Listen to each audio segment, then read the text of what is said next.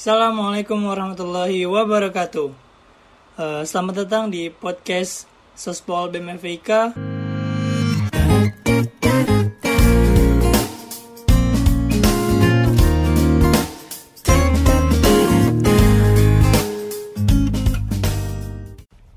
Iya, teman-teman di sini kita bakal bahas soal ekspor benih lobster nih.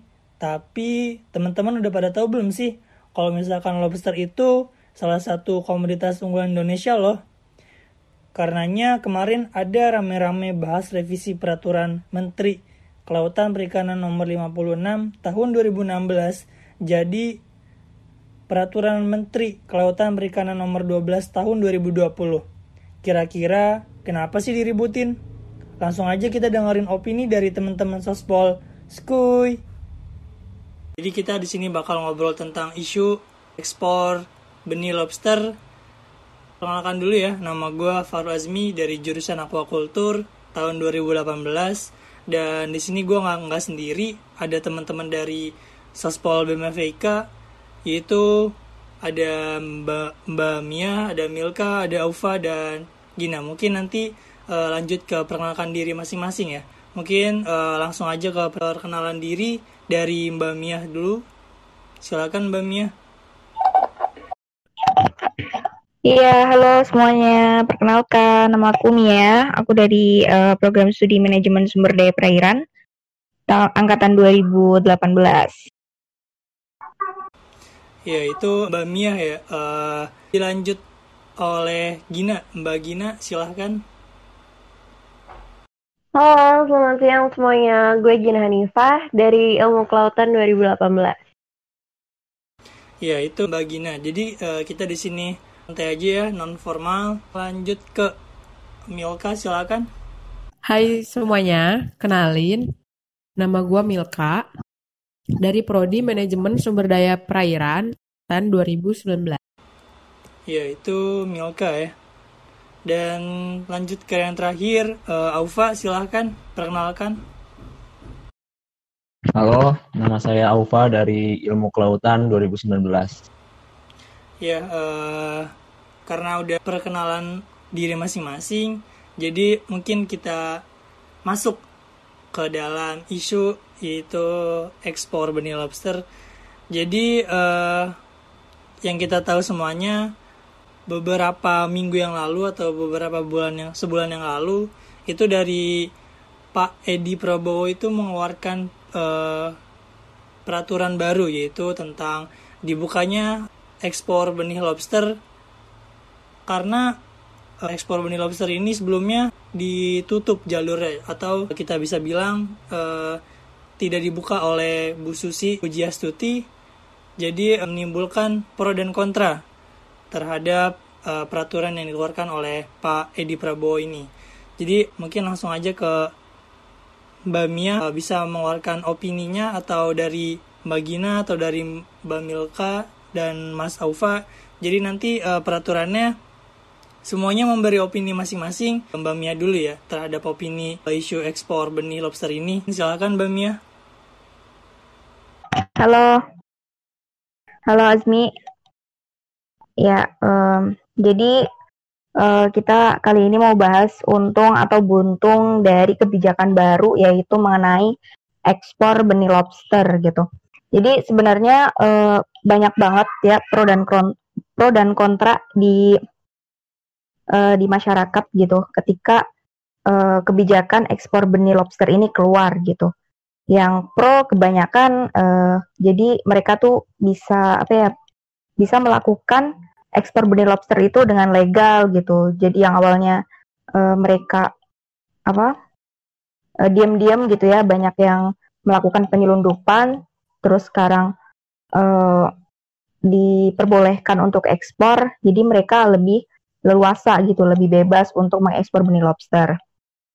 Terus yang kontranya itu mungkin dari nelayan-nelayan uh, lobster itu sendiri gitu. Kenapa? Karena ketika benih lobster itu diekspor ya secara mungkin bisa dikatakan besar-besaran, maka uh, lobster dewasa yang seharusnya bisa ditangkap oleh nelayan lobster gitu, itu bakal menurun gitu loh. Jadi mereka kehilangan uh, bisa jadi terancam gitu, terancam kehilangan pekerjaan mereka sebagai nelayan lobster. Yang dimaksud lobster di sini lobster yang uh, udah siap jual gitu, bukan benihnya lagi gitu.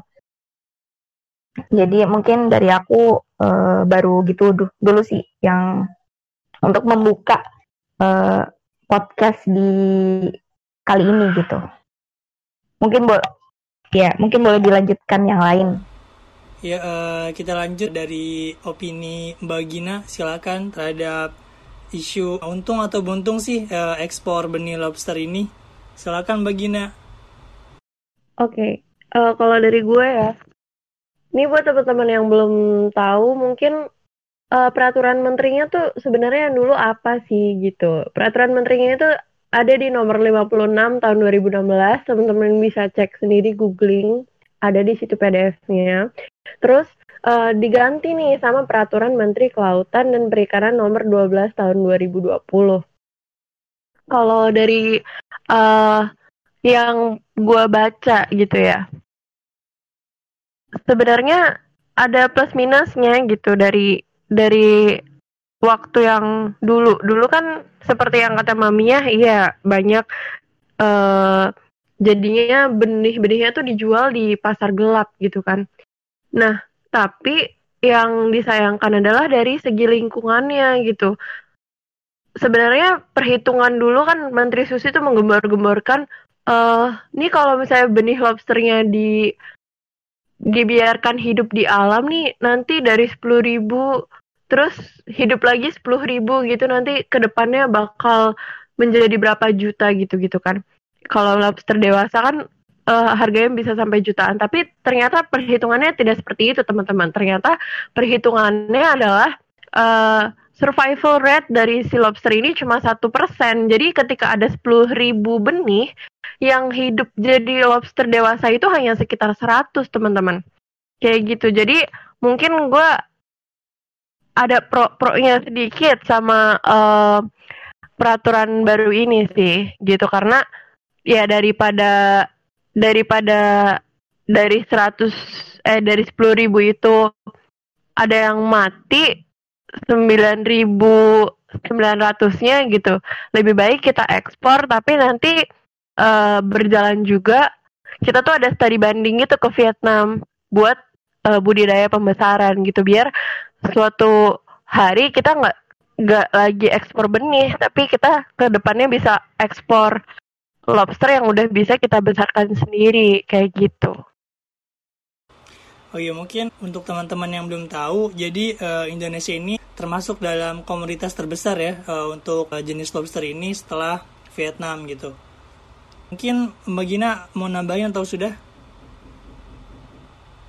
Udah sih, uh, gue pengen denger yang lain juga nih, gimana? Uh, iya, uh, mungkin kali ini bisa Mbak Milka, Mbak Milka memberi opini terhadap memberi opini untung atau buntung sih uh, ekspor benih lobster ini? Ya kalau dari gue ya, sebenarnya semua kebijakan pasti nggak ada kan yang sempurna gitu. Uh, ada plus, ada minusnya. Dia bisa plus di sektor apa, dia bisa minus di sektor apa gitu. Kalau kait ekspor benih lobster ini, kalau kita lihat gitu ya, dari sisi ekonomi dulu gitu.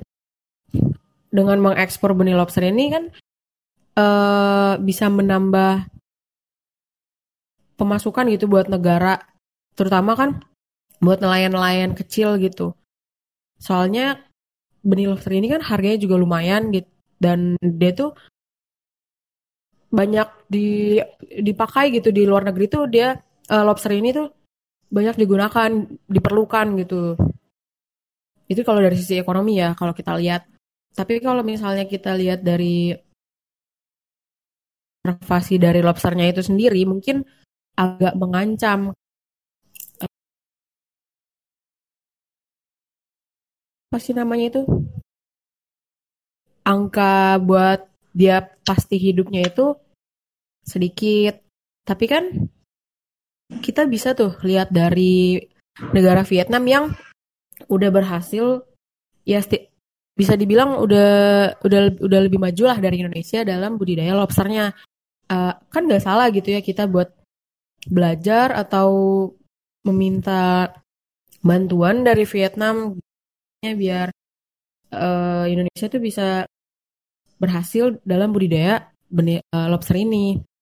Mungkin emang butuh waktu lama ya. Kalau kalau lihat jangka panjangnya buat ekspor benih lobster, kalau kalau nggak nggak nggak over eksploitasi, ini ini bermanfaat sih kan buat Indonesia-nya juga.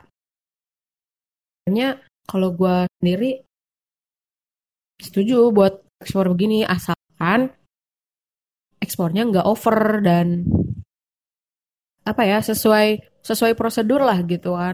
Dan itu juga harus diimbangi sama budidaya lobster di dalam negeri itu kan. Uh, nelayan-nelayan kecil juga mema apa ya berguna gitu buat mereka gitu. Mungkin uh, lanjut nih uh, ke Mas Aufa. Mungkin Mas Aufa mau memberi opini uh, tentang untung atau untung sih ekspor benih lobster ini ya Mas Aufa silakan Ya, jadi saya mau bahas buntungnya dulu. Uh, benar yang dikatakan Mbak Mia bahwa buntungnya itu ke nelayan nelayan-nelayan yang menangkap lobster dewasa. Karena lobster-lobster yang benih ditangkapin dan diekspor.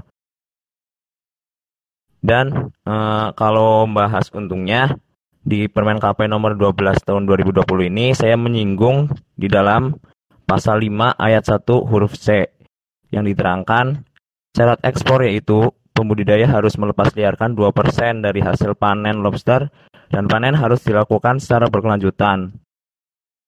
Nah, ini kalau bisa dilaksanakan dengan baik, itu bisa eh, kita bisa ekspor dan lobster juga tetap sustainable. Gitu aja sih Bang Asmi. Terima kasih. Oh iya. Mungkin uh, kalau dari dari gua pribadi kalau melihat sebelumnya ya, sebelumnya itu kan menteri Bu Susi nih. Mungkin uh, kalau dari kalau uh, melihat dari kacamata saya si Pak uh, Pak Edi ini ingin ada perbedaan gitu dari menteri sebelumnya yang fokus kepada uh, nelayan dan sekarang itu lebih berfokus kepada uh, investasi atau ngejual ngejual gitu. Kayak mungkin dari Pak dari Pak Edi juga ingin ada perbedaan atau ingin mencoba-coba gitu. Jadi seperti itu sih kalau dari kalau saya melihat dari kacamata saya sendiri. Mungkin uh, ada lagi atau isu-isu dari Mbak Gina atau Mbak Mia opininya? Silakan. Kalau gue sih uh, masalah ini ya masalah ke nelayan kecilnya. Karena uh, tahu gue nih kegiatan ekspornya sudah berjalan dua kali kalau nggak salah. Cuma ada isu nih di nelayan kecil katanya harga benih itu per ekor ketika dijual oleh ekspor eksportir itu 100 ribu hingga 170 ribu rupiah. Tapi nelayan kecil menjual ke eksportir itu dapat harganya cuma 10 ribu sampai 16 ribu rupiah. Di sini gue jadi bingung gitu wah ini untungnya itu besarnya untuk eksportir ya. Jadi lebih ke peraturan ini dibuat untuk siapa sih gitu. Apakah iya untuk mensejahterakan nelayan atau mensejahterakan yang lain? gitu. Saya juga pernah ngebaca mbak sedikit, tetapi nggak tahu ini infonya benar atau enggak. Jadi ada nelayan yang ngejual satu benihnya itu 5000 Jadi uh, mungkin kalau memang benar sangat disayangkan. Kalau misalkan memang itu bukan benar ya semoga aja nggak benar gitu. Mungkin uh, Mbak Mia bisa. Ya, ya halo uh, Azmi. Ya aku setuju banget sih sama Gina ya karena uh, harganya tuh nggak itu banget gitu untuk mungkin nelayan yang uh, yang nyari gitu, yang nyari benihnya gitu. Siapa di sini yang diuntungkan sebenarnya gitu. Terus kalau emang apa? Kalau emang uh, diteruskan kayak gini gitu, dampaknya itu bagaimana gitu untuk ke depannya? Yes, uh, ada sih wacana kalau bakal ini ya harga benih itu disamaratakan gitu tapi juga uh, apa kayaknya belum di ini ya belum di apa namanya direalisasikan gitu untuk benih lobster sendiri itu. Karena ketika sampai di Vietnam tuh harganya benar-benar berkali-kali lipat gitu. Gitu sih. Iya sih. Mungkin uh, sebenarnya kita patut kesel gak sih uh, sama Vietnam gitu. Mungkin nggak cuma lobster yang nggak cuma di bidang perikanan aja. Indonesia yang ngajarin ke Vietnam tapi Vietnam malah yang jago gitu. Mungkin uh, ada bidang silat juga Indonesia ngajarin ke Vietnam. Uh, kita lihat juga Vietnam yang sekarang jago gitu jadi sebenarnya kita patut kesel sih kepada Vietnam gitu. Mungkin uh, dari Mbak Milka ada tambahan opini lain terhadap ini uh, peraturan kementerian yang baru? Kalau dari gue nggak mau nambahin atau ngurangin ya itu. Tapi gue pengen negasin aja buat buat apa ya buat prosedur dan apa realisasinya tuh bener-bener nggak ada yang belok kiri belok kanan menyimpang. Gitu. Mungkin dari Mas Aufa juga barangkali mau menambahkan. Uh, itu ya saya melihat data yang dari FAO itu Indonesia hanya sekitar 3,09 persen kan yang lobster dihasilkan dari budidaya dan 96,91 persennya hasil dari tangkapan di alam.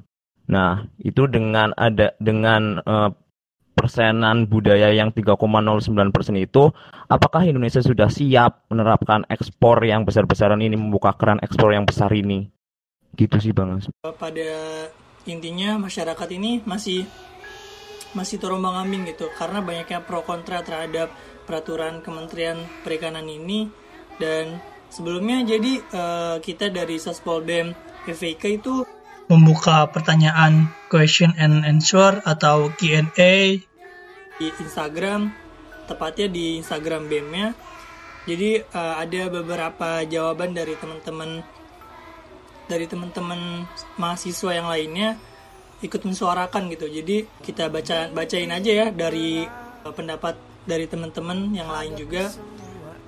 Jadi ada yang bilang boleh gitu, asal asalkan dengan MOU tukar ilmu pembesaran benih dari Vietnam gitu. Itu yang pertama.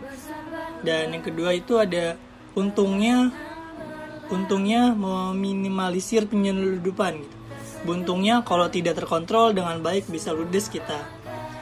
Itu yang kedua. Dan yang ketiga itu ada untungnya 5 sampai 10 tahun ke depan importir akan mendapatkan keuntungan yang lumayan. Dan yang keempat uh, plusnya ini ini bicara plus ya. Keuntungannya bisa dibilang. Bisa tahu sektor perdagangan internasional dan keuntungan lebih banyak gitu. Dan minusnya atau buntungnya perizinannya perizinannya dan harus tahu sektor. Jadi itu uh, terdapat uh, apa ya suara-suara dari mahasiswa yang lainnya juga gitu. Karena kita udah bicara banyak juga gitu uh, dalam podcast kali ini. Terima kasih kepada teman-teman dari Mbak Mia, dari Mbak Gina, Mbak Milka, dan Mas Aufa udah memberikan uh, opininya terhadap isu ekspor benih lobster ini. Terima kasih dari gua pribadi. Uh, terima kasih juga untuk teman-teman yang yang ikut mensuarakan di isu ekspor benih lobster ini. Gua pribadi, Falu Azmi, uh, pamit undur diri. Wassalamualaikum warahmatullahi wabarakatuh. Sampai jumpa di next podcast selanjutnya.